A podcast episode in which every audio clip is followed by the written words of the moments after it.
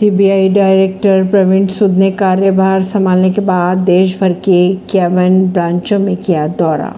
उनके अनुसार सभी कर्मचारियों से मिलकर उनकी राय ली गई।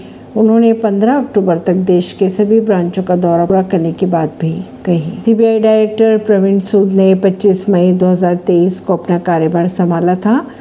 अपने एक सौ आठ दिनों के कार्यकाल के अंदर वे देश के अट्ठावन ब्रांचों में से इक्यावन दौरे पूरे कर चुके हैं। यह संभावना जताई जा रही है कि बाकी सात ब्रांचों का दौरा वे पंद्रह अक्टूबर से पहले कर लेंगे। किसी भी सीबीआई डायरेक्टर की ओर से ये इस तरह का पहला दौरा बताया जा रहा है। बात करें अगर प्रवीण सूद की, तो वे स्टाफ के साथ खाना खाते हैं और उनके सुझावों को भी मानते हैं। परवीन सिंह, नई दिल्ली से।